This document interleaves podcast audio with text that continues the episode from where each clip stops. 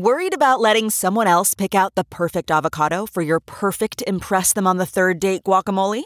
Well, good thing Instacart shoppers are as picky as you are. They find ripe avocados like it's their guac on the line. They are milk expiration date detectives. They bag eggs like the 12 precious pieces of cargo they are. So let Instacart shoppers overthink your groceries so that you can overthink what you'll wear on that third date. Download the Instacart app today to get free delivery on your first three orders while supplies last. Minimum $10 per order. Additional terms apply. Ride or Die Freewheeling Motorbike Cultures in the Middle Kingdom. Written by Mads Vesterager Nielsen. Published in The World of Chinese. Read by Anthony Tao. I can hear the beastly engines revving from hundreds of meters away. Up close, the machines gleam in the autumn sun. Benellis, chrome Harley Davidsons, dark tinted BMWs, and Shinerays are all lined up for display on the deck of an abandoned freight train platform in Beijing's 798 Art District. I come here every weekend to meet the others. This is a lifestyle a motorbiker surnamed Wang says through the gasoline fumes that hover between men and machines in the square.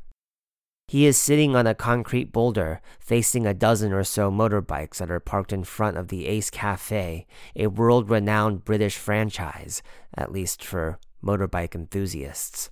That is the go to hangout spot for Beijing's bikers. This is both because of its decor and because dog riders, as season riders are called in biker lingo, get 10% off on any order when they arrive on a motorbike.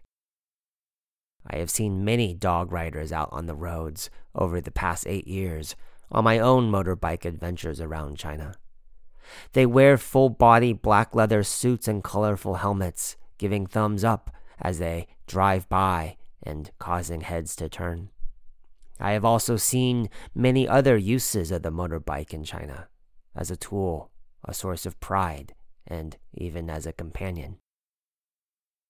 Through 30,000 kilometers of motorbike journeys and interactions with riders of all ages and classes, three motorbike cultures have stood out to me for their embrace of the bike as more than just a mode of transportation.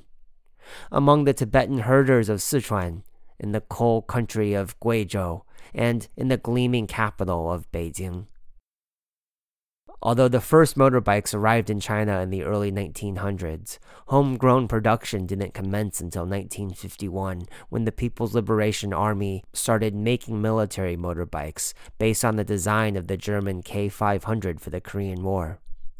Mass production only began in Chongqing, Guangdong, and Zhejiang after market reforms kicked in during the late 1980s and early 90s. These three manufacturing hubs churned out millions of cheap two wheeled gasoline engine vehicles that quickly became a household item all over China. One of the most iconic vehicles of this era is the Honda Dayang, which started production in 1992 through a joint venture between Japan's Honda Motors and the Guangzhou Motors Group. This was one of the most popular motorbikes in history it has been produced in the tens of millions. It owes its popularity mainly to two qualities it is cheap and reliable. From 1992 onward, the Chinese domestic market grew to 4 million motorbikes and reached nearly 20 million in the 2000s. As the Chinese government enacted restrictions to address air pollution and safety issues caused by the large number of motorbikes in urban areas, commuters switched to electric scooters, which have much more relaxed licensing requirements and looser regulations, causing the motorbike market to cool. Today, there is one motorbike for every five households in China. Cheap motorbikes have turned into a symbol of backwardness. In cities such as Beijing and Shanghai, they have almost entirely disappeared under the joint forces of regulation and economic development. Only the extremes remain. The second-hand tiddlers, which rural writers commandeer on remote or difficult landscapes, or the vastly more expensive imports that are parked outside the Ace Cafe. For work or necessity, leisure, or identity, the wheels are continuing to turn in China's unique motorbike cultures. Herding on two wheels. far from the expensive motorbikes of the capital, at altitudes ranging from 3,000 to 3,500 meters, Tibetan herders dart out over the highland steppes on red Lisins, Hondas, and Suzukis. It is time for the yearly administering of worm cures for the oxen, and I have arrived just in time to participate. We assemble by the side of a dirt road next to three motorbikes. I prefer this one a young herder named Dong Daker says, pointing to a bright red Honda model called Dayang, or Great Sun. But I also drive cars and tractors. Not bad for a 14 year old. Here in Hongyuan County, in the Aba region of northern Sichuan province, herders put their driving skills to good use out on the highland terrain. The motorbike has virtually replaced the horse as the favored mode of transportation because it works well in off road conditions and requires less maintenance than a live animal. Some herders have even fitted their bikes with the Kalachakra symbol, prayer flags, swastikas, and even golden plastic prayer mills, making small mobile shrines that protect them on their way. In the distance, I can see the yaks, looking no bigger than black dots on the horizon. You drive to the right, I will take the left. Kelsang, the lead herder, orders like a field commander directing divisions to partake in a grand pincer maneuver. He turns to me and a female herder and instructs When the yaks come this way, you need to wave your arms, yell, and make yourselves as big as you can. Do not let them get past you. To our left is a scantily built pen made from bricks, stones, and green tarp. The idea is to lure the reluctant yak herd into the pen where they can be given the worm cure. The young Tibetan herders mount the motorbikes and race out over the steppes. From my position, I see them getting in formation, speeding toward the herd before splitting up, two going around each side of the herd, and the last motorbiker ready to pick up any strays. You! I can hear the loud cries of the herders before the ground starts shaking under my feet as about fifty yaks come thundering straight toward us. The female herder throws her arms in the air and starts walking steadily toward the incoming oxen, each of them weighing 250 to 500 kilograms. I am terrified, but I follow her example, and we both yell and wave our arms frantically toward the pen. Just when the herd is about to reach us, the yak in the front veers into the pen and the rest follow. After the bulk of the yaks have entered the enclosure, I run over to seal the opening with the tarp. Together with the female herder, I tie the ends of the tarp to a metal rod and reinforce it at the bottom with bricks and boulders. The work is backbreaking, but the herders are used to it. I am not. The first part of the job is done, except for two yaks that have sensed the trap and strayed off course. One of the bikers immediately sets off to chase after them. Afterward, we assemble by the pen. This is my good friend, Kelsang says, patting his motorbike on the gasoline tank. These motorbikes cost around 3,000 RMB, or more than $400, and the registration for the plates is another few hundred yuan. On the steppe, there is a vibrant second-hand bike trade economy, though many of the dilapidated vehicles are not registered and will be kept out on the grasslands away from the eyes of local authorities. For protection from crashes or confiscation, Gudong Dakar shows me where to put the Kalachakra. It is a Lamaist symbol meant to protect anything it is fitted on. I have put one on the gas tank of my motorbike. This is not a good place to put it, he tells me. It should be facing the direction where dangers usually come from, the front. You gotta be careful when you drive, says Kelsang. He is wearing a big dark brown fur jacket with a purple belt and a scarf around his head, but no helmet. There are many ways to crash on the grasslands. The ground is uneven, and in the summer it will get muddy. Even though many of these men grew up with motorbikes, learning the basics of driving around the same time they learned how to read, most have stories or scars from accidents. Less obvious, but equally dreaded among the herders, are the cold temperatures that will slowly eat at the joints and cause chronic pain to the knees. You need to be safe and make sure your joints are kept warm. Many herders get bad knees at age 30 to 35 because of the chills, Kelsang says. There is no technical term for this, but in some biking communities it is known as burning knees. You won't feel it in your knees, but slowly it will freeze through your sinews, Kelsang says.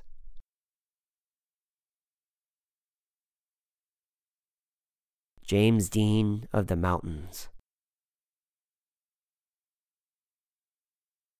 In the karst hills of Guizhou province, I meet motorbikers who are young men working in the local coal plants. Don't touch their motorcycles. They might take it the wrong way, a local friend named Tai Hin tells me. Tai grew up here in Liupanshui, a largely rural area of 2.8 million residents in western Guizhou, and counts many bikers among his friends and family. Tai's friends Cousins and uncles can swing the handle of a motorbike like few others. They have also never left the countryside to work in the city, unlike Cai himself. This is coal country, a rust belt of old coal processing facilities in the Guizhou Mountains, where state owned plants are mixed with local operations that together hold a monopoly on trade and extraction. The people who stay mostly join local companies and on the weekends, they drive to the market or the abandoned factories to party, Cai says. We enter the grounds of a former coal factory where Cai's cousin, Cai Liu, is waiting for us. He is wearing a leather jacket and biting on the end of his cigarette. Do you know how to drive one of these? he asks me, nodding at the red motorbike in front of him. Dried mud covers the track guards, and it is rusted at the rear suspension. I do, I say, but I am slightly intimidated. I know I will not be able to drive with the same skill, gusto, and flamboyance as this 20 year old youngster. In the mountains, suave Chinese James Deans like Tai Liu, in leather jackets and slick back 30 yuan hairdos, drive their motorbikes around the treacherous roads to impress their sweethearts. The girls like to drive with us, he says, but the parents don't like it when they do. Here, several generations of Chinese youngsters have grown up with the motorbike as the vehicle of their dreams and affection, much like the Cadillacs and Thunderbirds of 1950s and 60s American suburbia. Driving from early age gives them incredible command of their two wheeled vehicle. The legal driving age for motorbikes in China is 18, but due to the great number of motorbikes that are on the roads in this part of the country, it is not uncommon to see kids as young as 12 racing by on two wheels.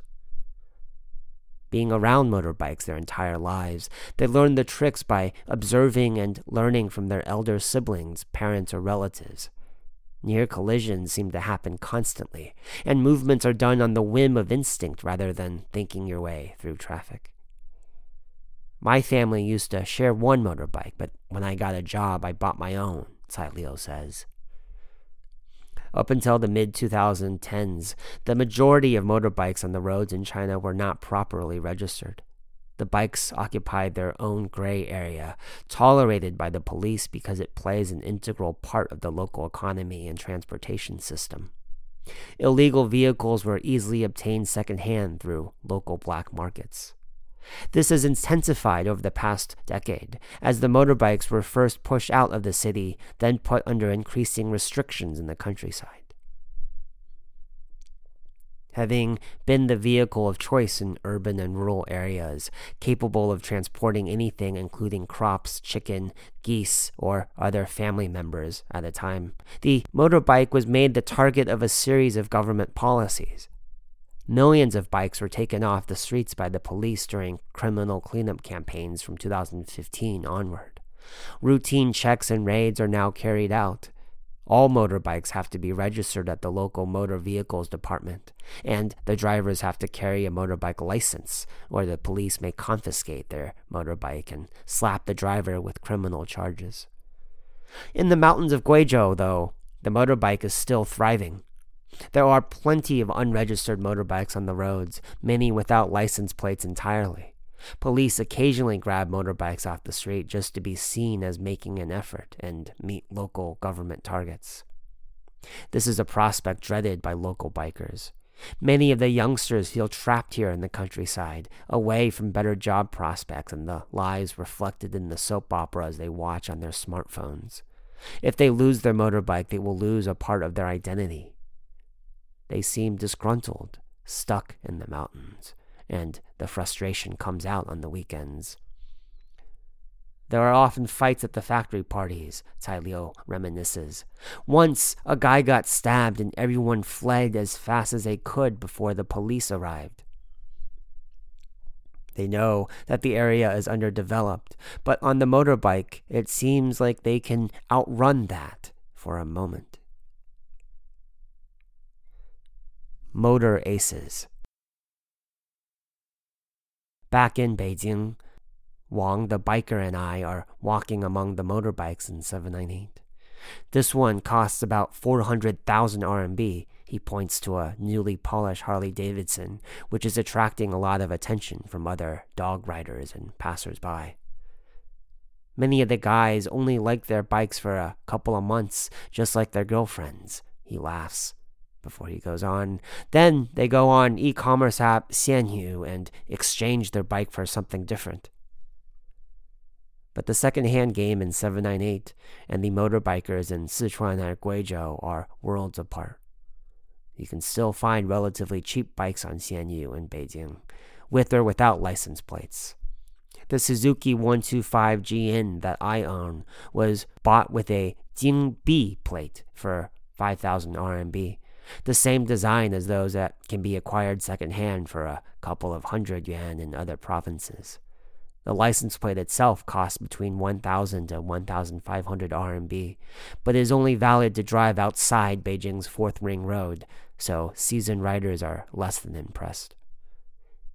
The leisure motorbikers resell their bikes because they want to try out other models the Harley Davidson, that is the awe of the day in 798, has been imported from the US and carries the coveted Jing A license plate, which allows the driver access to all districts of Beijing. Because no new Jing A plates are issued anymore, its price has skyrocketed. As of 2020, a Jing A license plate costs between 80,000 and 100,000 RMB, in addition to the cost of any bike. Anyone who owns these plates is running an expensive hobby, and most of the motorbikes in 798 carry Jing-A plates. It is a part of this motorbike culture to revel in the beauty of the machine and gain the respect of other dog riders. Wang is wearing a sixpence cap a 52 year old robotics engineer with two motorbikes and a couple of cars in his garage in southern Beijing.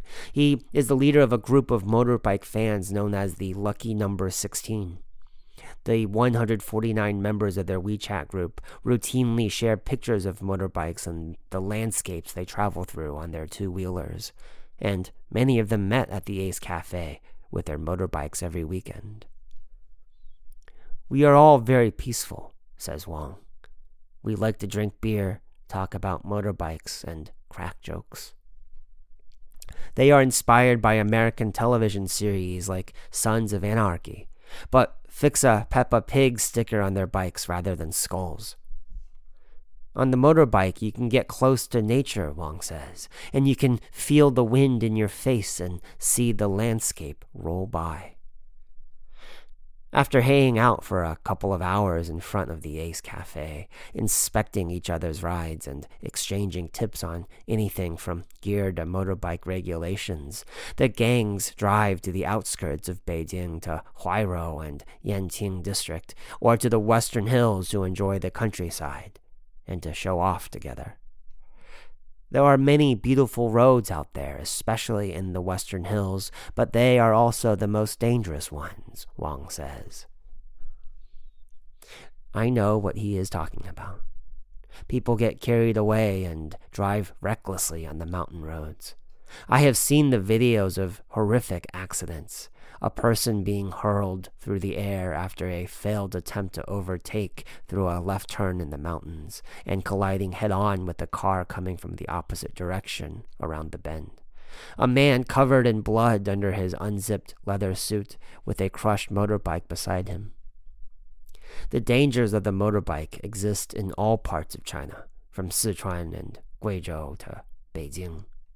The difference is whether the bikers choose this lifestyle and all its risks, or grow up with it because there wasn't much else to choose from.